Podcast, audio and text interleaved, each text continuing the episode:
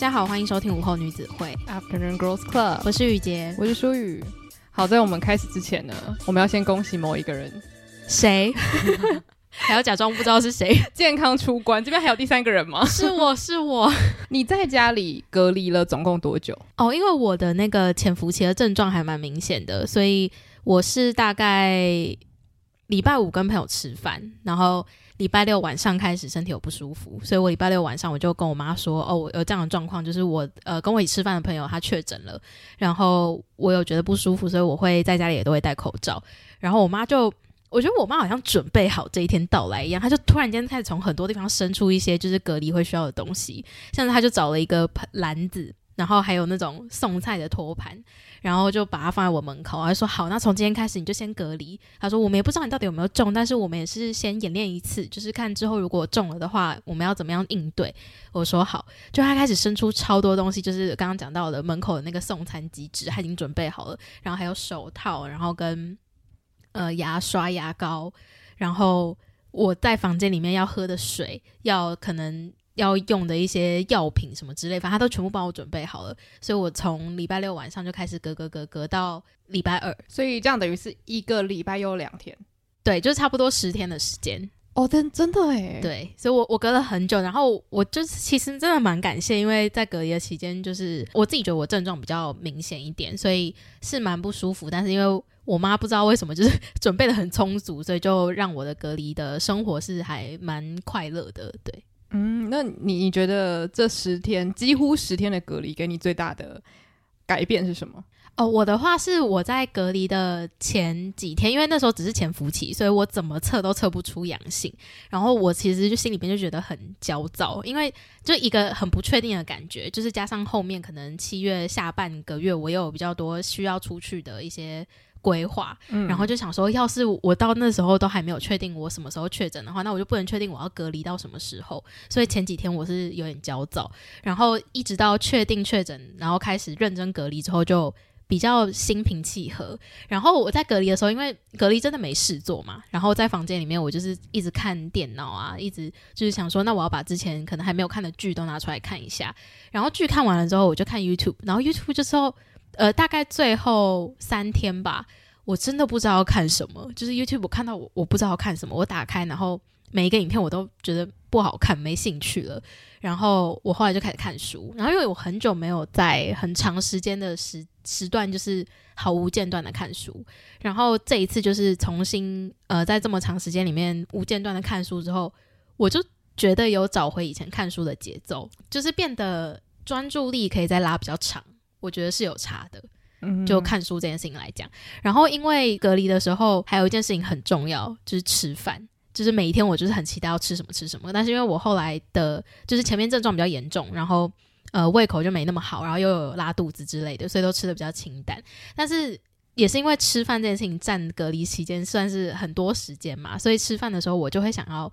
看一些剧啊，或者是看一些综艺节目，然后我就很认真的盘点了一下，想说哎，那感觉出来之后可以跟大家介绍一下我的一些下饭片单。嗯，觉得这个真的是一个不错的经验嘛，当然不是说确诊本身不是完全不精彩的一件事情，嗯，但是因为其实我觉得就你刚刚看书跟吃饭那一段感觉很像是那种什么静心营队，你知道吗？我觉得有像，欸，因为就是加上我在呃隔离的期间，我没有跟人家通电话聊天，就算真的是聊天都只是文字上的聊天，所以真的蛮多时候是就是跟自己相处这样子。嗯嗯，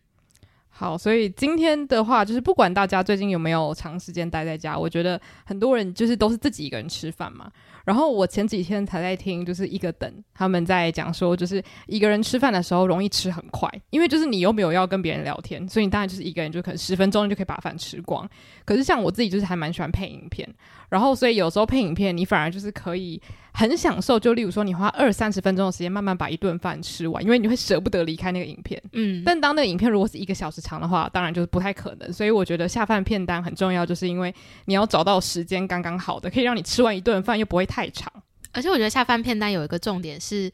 它的剧情不用让你要随时就是你的眼睛一定要盯着荧幕，嗯，因为你吃东西你还是会看一下碗里面是什么，你还是会看一下我要夹哪一个配菜什么的，嗯，所以就是有的时候是你不会全神贯注的在看这个影集或者是这个综艺节目，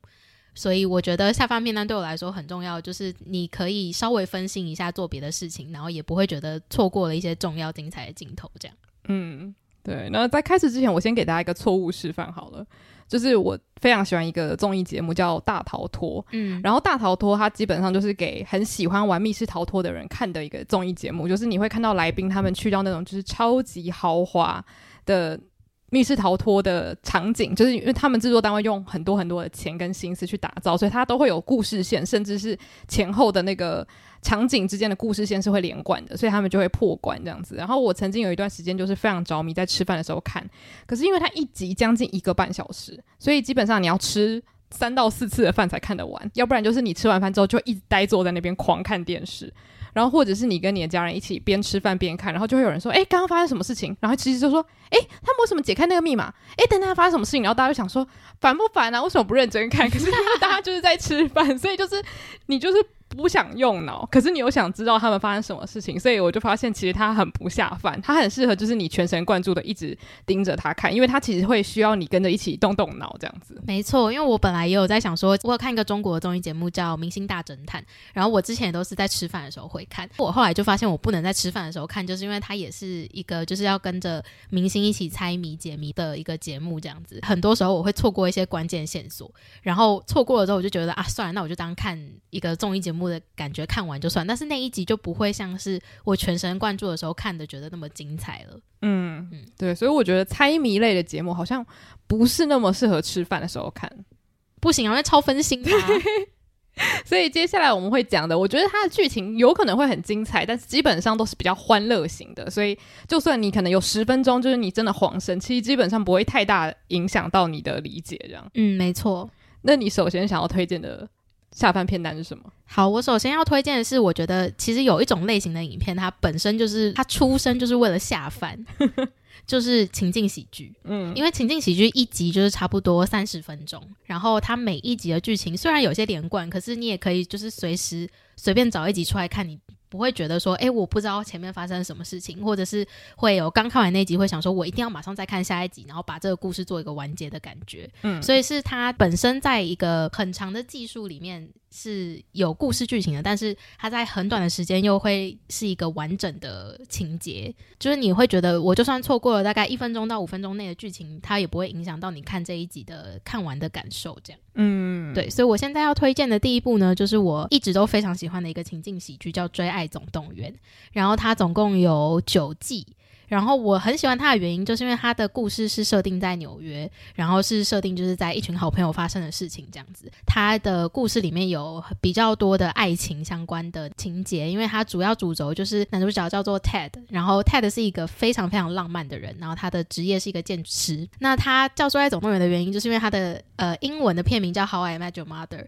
然后他整个叙事的方式就是他用以前发生的这个故事情节的片段，然后再跟他的未来的小孩解释说我是怎么样遇到你妈妈的，所以当下发生的事情之外还有很多他的口白，然后就是会跟他的小孩解释说诶这时候发生什么事情，然后我身边的这些好朋友他们就是你你们未来的这些叔叔阿姨们，然后我们当下是怎么样相处的，然后还有他在这九季的过程中是怎么样找到自己的真爱。所以我觉得整个故事是每一个角色都很鲜明，然后我很喜欢的原因是因为他技术非常长嘛，所以其实有很多比较有趣好笑的梗是他可能埋在第一季或第二季的时候，就是他们会有一些固定的行为模式出现，但是你第一次看第二次看可能会觉得很无厘头，就想说这里为什么突然这样讲，可是等到他是大概可能第七季或第八季再去重新把这个梗重新叫出来再玩的时候，身为长期追下来的粉丝就会觉得很满足。嗯，所以我觉得这是情境喜剧一直以来就是很有趣的地方。 嗯, 嗯，那他是那种会有现场观众然后拍手大笑的那种吗？哦，没有没有没有，他应该都是在棚内录好的。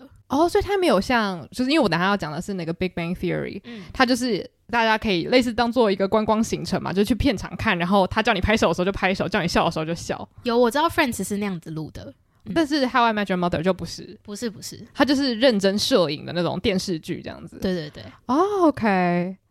那因为这个我觉得它算是介于比较讲老式对嘛，就是因为因为像我想到的老师就是情景喜剧是会有真人的观众在那边拍手嘛，我觉得它有点介于现在就是比较新的 sitcom 跟比较就是传统 sitcom 中间的一个过渡期，对不对？嗯，应该可以这样说。嗯嗯，因为我我自己的话我刚好没有看过那一部，可是因为我算是非常非常晚才接触 sitcom， 因为我其实以前不太看美剧，然后后来我忘记是因为什么样的原因我就开始看那个嗯，在 Netflix 叫做宅男行不行，然后普遍的翻译叫生活大爆炸，但它的本名叫做 Big Bang Theory， 我完全不知道为什么要叫做宅男行不行，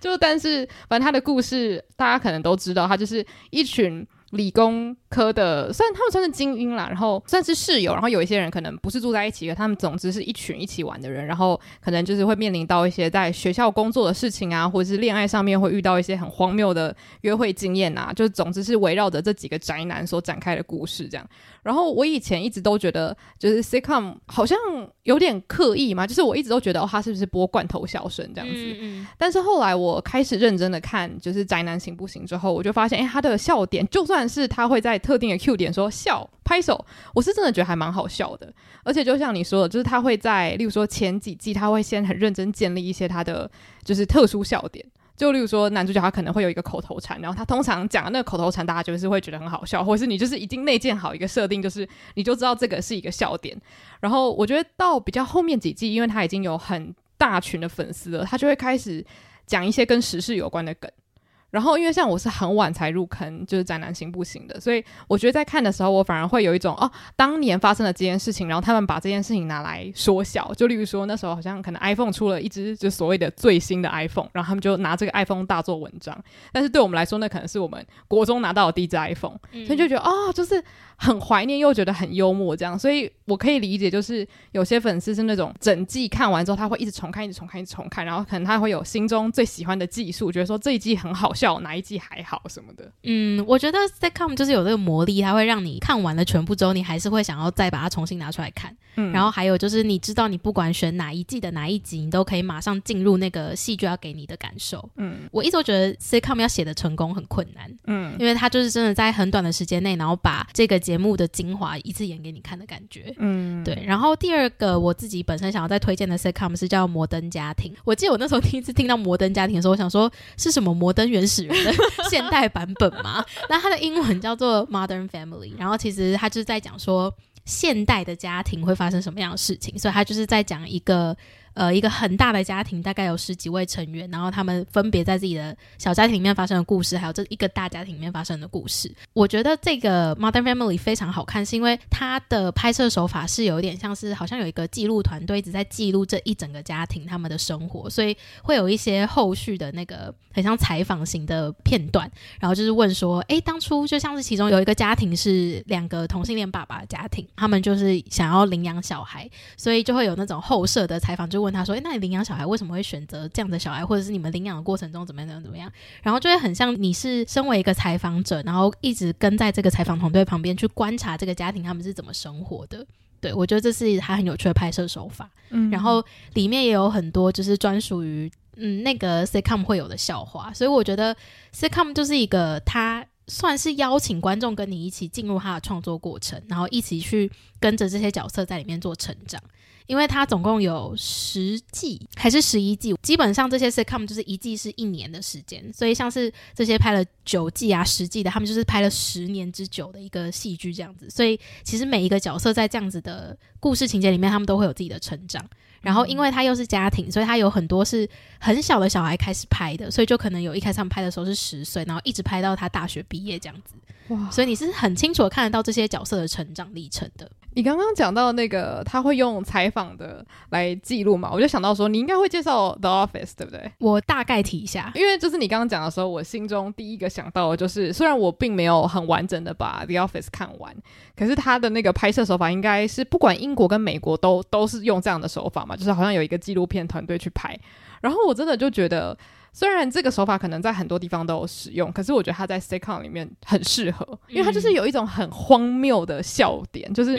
你用一个外来的摄影机去拍摄市井小民的生活是可以多么的有趣跟慌张这样子。哦，对对对，那因为 The Office 我本来没有想说要大介绍，但是反正既然提到也可以讲一下，就是其实 The Office 是一个非常经典的讽刺型 sitcom， 然后它一开始是英国的那个 sitcom， 然后后来美国又拍了自己版本的，那我自己看的是美国版本的。然后我记得我会开始看是因为那时候其实现在想起来超久之前，大概五年前呢，我们去交换的时候，然后那时候去交换的时候就是美国大学生风靡看 The Office， 然后我就想说我知道我听过它，但是我没有想过我要去看，因为它是一个办公室的故事嘛，那我又没有做过办公室，我就觉得那好像离我的生活很远，所以我就没有呃很有兴趣想要看。刚开始看的时候前面几集就有很多很荒谬的笑点，然后是今年年初的时候我又突然间想到这部剧，所以我又把它找出来看，然后因为也开始进入职场工作一阵子了，然后也有遇到很多就是办公室会发生的一些很荒谬的事情，像是上司或是主管会做出一些毫无道理的举动，然后你就会想说为什么要来就是做这些事情来增添我的麻烦，就是会有很多那种上班族的心声啦。然后我就抱着这样的心情去看这部剧的时候，就觉得这部剧真的是太好看了它完完全全有把一些就是上司啊或者是老板他们在做某一些决策其实背后很自私的原因演出来，就是因为在职场上面就是呃，很多时候可能他们对面对总公司有一些绩效要处理，可是还有不知道怎么样去运行的时候，他就会借由 Michael Scott 是那个 The Office 这个剧里面的那个老板这样子，然后就借由 Michael Scott 这个角色去把这些荒谬的老板形象很好的演绎出来，然后还借由非常多元类型的员工去把就是一个办公室里面究竟会发生多少荒谬，然后多少个就是别人会想说怎么可能有人真的是这样做事的一个上班的情节演出来。我那天就在想，就是因为我从第一季开始看，就美国版的，然后我就看到好像是第二集还是第三集吧，反正总之就是有一段就是老板一开始可能就是随便忽视员工给他的一个提醒，然后就之后老板自己吃瘪的时候他就想要怪员工，可是员工又也蛮白目的，就是整个揭老板的底这样子，然后那整段就是非常的好笑，然后我就分享给我爸妈听，然后他们就也笑到不行。我就觉得说其实不管你有没有经历过一模一样的事情，就如果你有开始工作或是你有经历过任何上对下的关系，我觉得看那部剧你真的是会笑到不行。就是我我觉得他一开始你会觉得人生总会有这么荒谬的事情，可是就是你就会发现在职场上面真的什么荒谬的事情都有，而且就是一件很正常的事情，嗯，就是大家都会很习惯了对，而且我觉得他蛮不错的地方就是虽然他还蛮写实，可是他也有一些就是蛮浪漫的成分在里面，嗯，就虽然他可能会让你有一种啊让我想到一些现实的事情，可是他还是会让你觉得说他会带给你一丝希望，觉得说啊原来我在现实生活中也可以谈到这么棒的办公室恋情吗？哦，对，大概是这样子我好像没有想到那部分欸对，总之我们就是突然岔开一下，我只觉得如果大家喜欢有点纪录片形式的话，感觉 The Office 会是一个很好的选择。我真的觉得看 The Office 也是算是训练自己的幽默感，oh. 就是上班幽默感，因为毕竟我觉得上班很多时候真的就是苦中作乐啦，嗯，所以我在就是现实生活中也有遇到像可能 The Office 那样情节的一些荒谬的事情的时候，我就会瞬间觉得说其实也没那么就是没那么让人家觉得难过或是不舒服，因为它确实就是你在说出去给别人听的时候，它就会变成一个很有趣的故事。嗯，没错。想要定期收听更多书虫人生的精彩书单吗？想要定期吸收更多影剧人生的心得体悟吗？欢迎订阅我们跟 Mixerbox 合作推出的午后女子会赞助方案，每月提供一篇节目精选主题延伸文章，以及我们的每月书单、影剧片单心得分享，外加每月 bonus 书虫人生特辑，以及每两个月一次的英文闲聊单集。现在就去 Mixerbox 搜寻午后女子会 Afternoon Girls Club， 订阅不同层级的方案，为你的生活提供更多休闲娱乐的新选择。好，那我最后有三部 sitcom 要推荐，因为我想说就是他们都算是比较新类型的 sitcom 嘛。第一部是 Miranda， 我觉得我之前好像曾经有讲过，嗯，这个我觉得它蛮有趣的是它的主演跟编剧好像还有制作，我有点忘记了，反正总之就是这一切的统筹跟发想都是 Miranda 本人，就是那个演员他本人就叫 Miranda， 然后他有点像是半自传形式的把他的有点像是个性然后跟他可能生活中的奇思妙想写成了一个自己的情境喜剧，然后他一样也是会有罐头笑声。我觉得他里面讲的很多议题是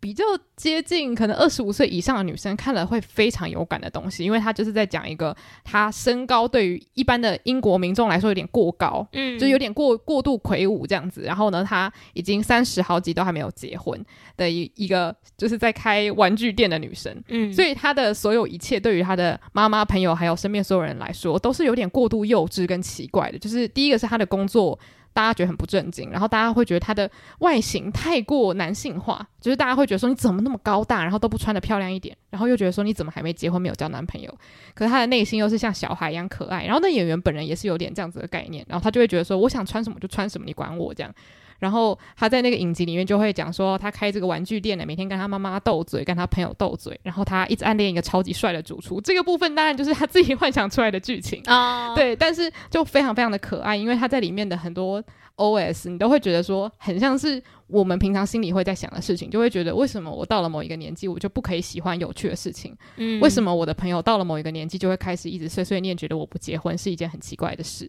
所以我觉得这个东西大部分的女性看了应该都会超有感，而且非常的好笑，因为他是一个非常有赤子之心的人。嗯，然后他里面有男主角非常帅嘛，像他的那个男主角就是演有一个很有名的影集叫做 Lucifer 嘛，嗯对，他是 Lucifer 的男主角，就是一个非常有型的帅哥，然后他跟那个帅哥在里面就是有很可爱的火花，所以就是你在里面是可以瞥见可能英国女性会遇到的一些困难，可是他整体来说的调性是非常有趣的，然后也非常的短。那唯一比较可惜的是他技术非常少，嗯，就他有很多死忠的粉丝，就是每年都在跪求他可以回来这样，然后他也是有很多那种自己的 catchphrase， 很多自己的梗，所以就如果你遇到了粉丝的话，大家就是在聊天的时候可能都会用里面的一些台词来互相打招呼这样子，所以这个是我非常推荐给大家的。然后最后两部是我觉得我们在 podcast 里面超常提到、嗯、就是 New Girl 跟 Brooklyn Nine-Nine， 因为这两部我觉得他们很像，就是他们是几乎在同一个时间播出，嗯，就应该说同一个时期啦，所以他们也有曾经 crossover 过。然后我就觉得他们两个很像的地方就是他们的笑点都是比较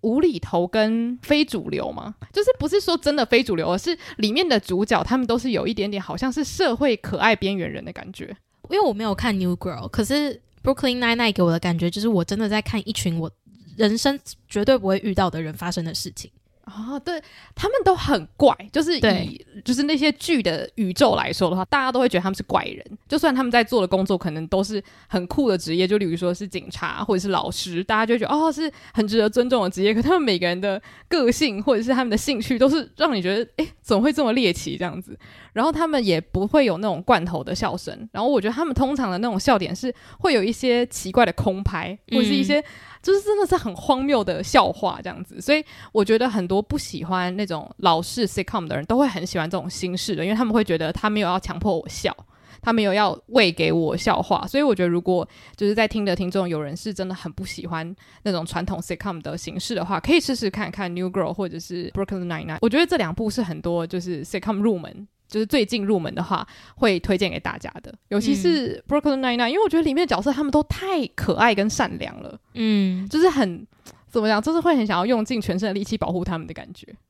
我觉得是还有他们的那个互动吧，嗯，就是我我觉得 sitcom 很厉害的是他们完全没有像是电影或者是连续剧他会用很多剧情去描述或者是介绍角色给观众，就是观众好像可能要透过可能三十分钟的剧情才会了解说诶这个男主角他是一个什么样的人之类的。 sitcom 他就是很简单，他就告诉你说诶男主角的名字叫什么，然后他周边有什么样的人，然后他跟这些人的关系是什么，然后他们今天发生了什么样的事情。嗯嗯，对，所以这个我觉得他的粉丝一定很多，所以就不用多讲。但是如果刚好有各位没有看过的话，因为 Brooklyn Nine-Nine 在 Netflix 有，然后 New Girl 在 Disney Plus 有，你吃饭如果不知道看什么的话，就真的非常非常推荐可以看这两部。没错。好，那你接下来想要推荐的类别是什么呢？我接下来要推荐它是一个日剧，然后它其实我不知道它算不算是 日, 日本的情境喜剧，或者是它其实就是一个短剧啦，因为它叫做《孤独的美食家》。我知道，对，然后因为我是小时候有一次在未来日本台还是我忘记，反正就是哪一个电视台有看到他在电视上面播出，然后那时候看的时候我就想说这个东西真的有人看吗？就是因为他的故事情节超级简单，就是男主角就是一个呃在贸易公司工作的业务员，所以他的工作就是常常要在外面去跑客户啊，然后去帮谁谁谁介绍他什么样的产品。那它叫美食家的原因就是因为你在外面跑业务的时候总是会肚子饿嘛，肚子饿就要找东西吃，那男主角就是一个对于吃还蛮有研究跟执着的人，所以他就是会去附近然后找一些好吃的店，然后所以整个故事一集可能才差不多三十分钟吧，然后就会先从他今天遇到了什么样的客户，然后见完客户之后他去吃了什么样的东西，然后会很巨细靡遗的拍摄他吃的食物还有那个食物的店家是什么样子的店家这样子。所以我记得我小时候在电视上面看到的时候就想说这种剧，然后它中间还有就是休息，就那叫什么广告时间，我就想说我广告时间就转掉了，我就根本会完全忘记也不会转回来。我就小时候一直百思不得其解，想说它的魅力在哪里。然后是就是这一次隔离的时候，我就在 Netflix 上面看到的时候，我就再把它找出来重新看了一次之后，我就发现我超着迷的。因为它不仅是介绍的东西好吃到不行之外，就是其实制作单位是非常用心的再去找每一个它拍的每一集会出现的这些美食。然后很有趣的就是我之前看到一篇报道，然后它就是写说这个节目的制作人他为了搜集这些美食，然后他在拍的这些年好像总共八年还九年吧，他胖了二十公斤他是很认真在做调查。对，而且因为我觉得他很有趣，就是他不仅是把食物拍得很好吃，所以他本身就是视觉上就是一个非常下饭的一部剧嘛。因为就是我觉得在吃东西的时候，你看到别人在吃东西，你也会刺激自己的食欲，就算你们吃的东西是不一样的。然后他的故事剧情有很多是男主角自己一个人的自言自语，然后其实就是一个中年大叔的一些对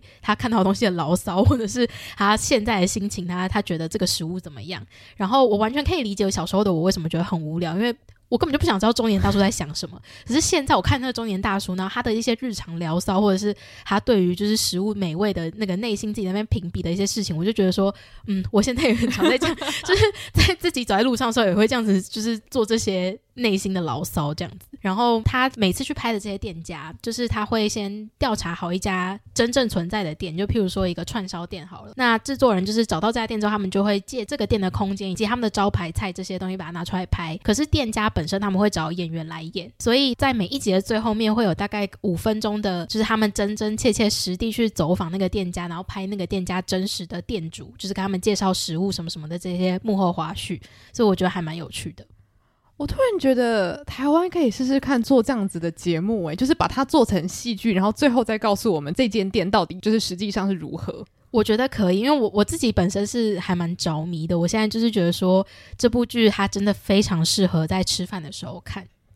我突然就想到日本之前有一个影集叫做《深夜食堂》嘛，就是它是那个漫画改编的那个影集，然后我就记得我有一阵子还蛮喜欢看的。可是它有一个副作用，就是通常我只要看完一集，我就会一直吵着跟我妈说我要吃那个我要吃那个。然后他有一次就是在播那个茶泡饭吧，然后我就是会发了狂说我要吃茶泡饭，然后我就觉得它是非常下饭，但对我来说它有点下饭到就过头的程度，就是它会让我极度想吃东西、oh. 但的确你说的没错，就因为它的剧情其实都很平淡，然后它会很认真拍摄老板是如何准备这些食物，然后你看到它那么用心的时候，你就会觉得哇，以前你觉得很平常的东西都瞬间变得好好吃哦。这样我觉得会、欸、因为呃，其实看《孤独的美食家》我现在有个习惯，我会跳着看，就是我会看一下他今天要介绍的是什么，然后我会选我有兴趣的看，所以就变成好像我在看一个旅游节目的感觉，可是它是一个戏剧形式。嗯，那它是有一个主线剧情的吗？它的主线剧情就是那个主角一直跑业务、哦欸、那真的就是不管你选哪一集都不会错过什么、欸、对，就是他只会可能突然间他会到一个陌生的城市，然后他就会大概讲一下说为什么他今天到这个城市。哦，他他也很 sitcom， 就是他就是有一个主线设定，就是他做什么工作，他的个性是怎么样。我自己是觉得他的拍摄手法又把他变得有点像是真的是男主角的一个生活 vlog 的感觉、哦、因为他有的时候不只是用第三人称的角度去拍男主角走在路上的样子，他还会穿插一些男主角第一视角的那个画面，所以就譬如说他走在巷弄里面找一些餐厅的时候，你就会看到那个第一视角的镜头是像左看右看左看右看，就好像你跟他一起在找寻着他等一下要吃的那个美食店家这样。听起来真的有够疗愈，我之后把它找来看。而且我真的觉得是，我不知道是不是你真的到一个年纪你就会开始很享受看这种偏纪录片形式的影像作品。嗯，好，那接下来我要介绍的两部是就是认真的影集，不是说前面的不认真，而是因为前面的他们的定位就是喜剧，然后我接下来要讲的我觉得它比较偏剧情类。然后第一部叫《基本演绎法》，你听过吗？我好像听过耶、欸、就是那个美国版，等一下，美国版的那个福尔摩斯对不对？对对对对对。我本来要介绍《新世纪福尔摩斯》，就是那个 B B C 拍的那个。那你为什么后来？哦，因为我后来就是想说那个要有点认真看对，就是因为我本身虽然非常喜欢 B B C 的版本，可是因为男主角非常快嘴，对，然后他一次就是会在一秒钟内丢出大概三十个线索，没错。所以就算你很认真的看，因为我记得像我跟我爸妈一起看，然后我妈看到一半睡着，因为她说资讯量太大，她的脑子转不动了，转不上，所以干脆休息。对，就是因为你你只要错过一个，你就会错过更多个。嗯，所以她说就是你知道吃饱饭看一看就觉得啊、哦、可以睡觉了这样子。可是像基本演绎法，我觉得她就是有抓到大家喜欢看推理，可是又没有那个脑可以去推理的那种心情。我觉得美剧蛮多都这种的，就是犯罪类型的、嗯、什么 N C I S N C I S 也好好看哦，天哪，还有那个、啊、C S I 犯罪现场，对对对对，他拍了大概八百季吧，超级，就是那些都是我平常在电视上如果看到我就会想说哎、欸，好像可以看一下，因为你不用知道前后文都知道，而且因为像我小时候就是因为我们家没有第四台嘛、嗯、可是公视都会播 N C I S 重返犯罪现场，然后其实跟 sitcom 很像，里面就是会固定几个角色，例如说验尸官啊，然后老板头子啊什么什么之类的，所以你只要看到他们出现就大概知道说啊这个人出现，这个表情啊有事情发生，有人死了 OK 可以，验尸官会说什么话，就是其实他都有走一个流程，而且我觉得就是很像柯南啦因为我后来就是有发现柯南之所以也是适合在可能吃饭的时候看，就是因为柯南他没有要你去解谜，因为最后柯南说凶手是谁，其实他前面根本都没有线索的就是会莫名其妙他就突然间就是你就看到小五郎倒下，然后他就开始讲说到底是谁然后就想说哈，就是前面不是没有线索吗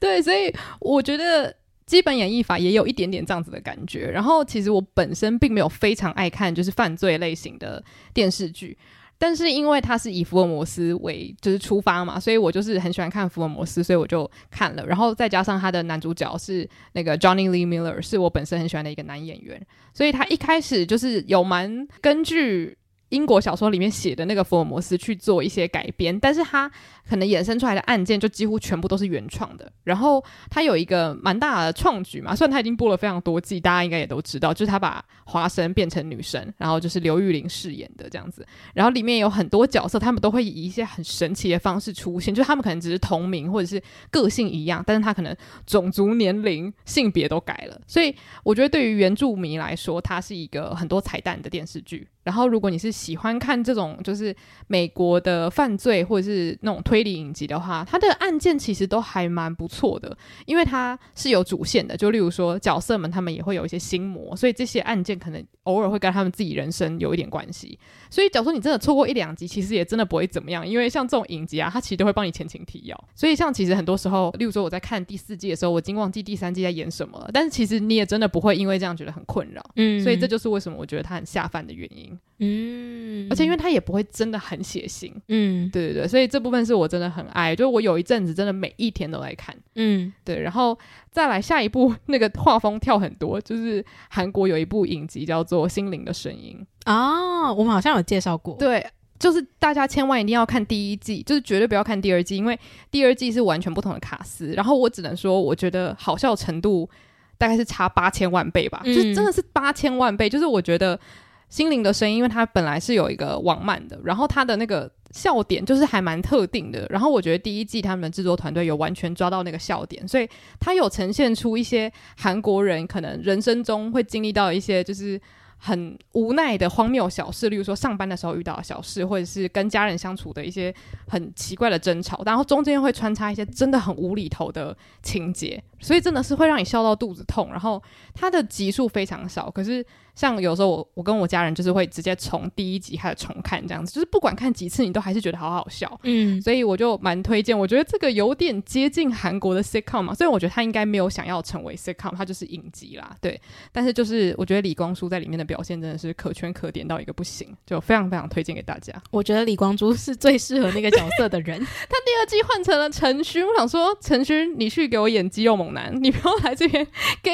我演一个很挫的男生，就超超级没有说服力。对啊，而且因为我觉得第一季好看的地方还有那个李光洙跟廷照明演的那一对算是情侣吗、嗯、他们很有趣。对，我觉得其实他虽然看起来很夸张，但他莫名的还蛮贴近就是我想象中的很多情侣会发生的相处模式哦，而且我觉得他里面其实很多老梗，可是他都把那些老梗演得很好笑、嗯对，嗯，而且我我觉得就是刚刚介绍的这些 sitcom 他们都有一个对我来说很大的特点，就是我就算看了那个笑点已经看了真的是一百次，就是我每一次都一定会停下来看，然后每次都觉得怎么可以这么好笑。像 Modern Family 还有 The Office 也是，就是会有一直有很多他们这种精彩片段，然后我真的每次只要在任何形式上面，我在 Facebook 上面看到，我在 Instagram 上面看到，我在 YouTube 上面看到，我在 TikTok 上面看到，反正只要有人把它剪出来我就把它看完。对，那我就觉得好好看，怎么可以这么好看这些就是我觉得呃情景喜剧对我来说的魅力。嗯，然后还有就是他们在真的我我知道我可以不用很认真的看，但是我还是一样可以感染到那个情景喜剧要带给我的快乐。这样真的它就是会在很短的时间内让你突然觉得人生就是这么幽默。没错，所以今天在上集的部分呢，我们就是先介绍了一些我觉得在吃饭的时候真的很适合收看的比较短的戏剧，然后其中就包含情境喜剧或者是大概一集可能差不多四十分钟以内的戏剧节目这样。嗯，所以我觉得可能有一些是我们以前提过的，可是因为今天这个类别我觉得算是整理啦，就是帮大家整理一些我们自己喜欢的类别，那有可能有很多部也是你们自己喜欢的，那假如说没有的话，那就希望这个清单给大家一些参考，然后如果大家有你自己很推荐的戏剧作品的话，也欢迎推荐给我们，就是你平常在吃饭的时候都喜欢看什么东西作陪这样。没错，而且我觉得就是 sitcom 其实是一个很难用说的方式去分享说它到底好看在哪里，或者它精彩刺激，或者是你非看不可的原因在哪里。嗯，因为其实它的剧情真的没有什么太高潮起伏这样子，就是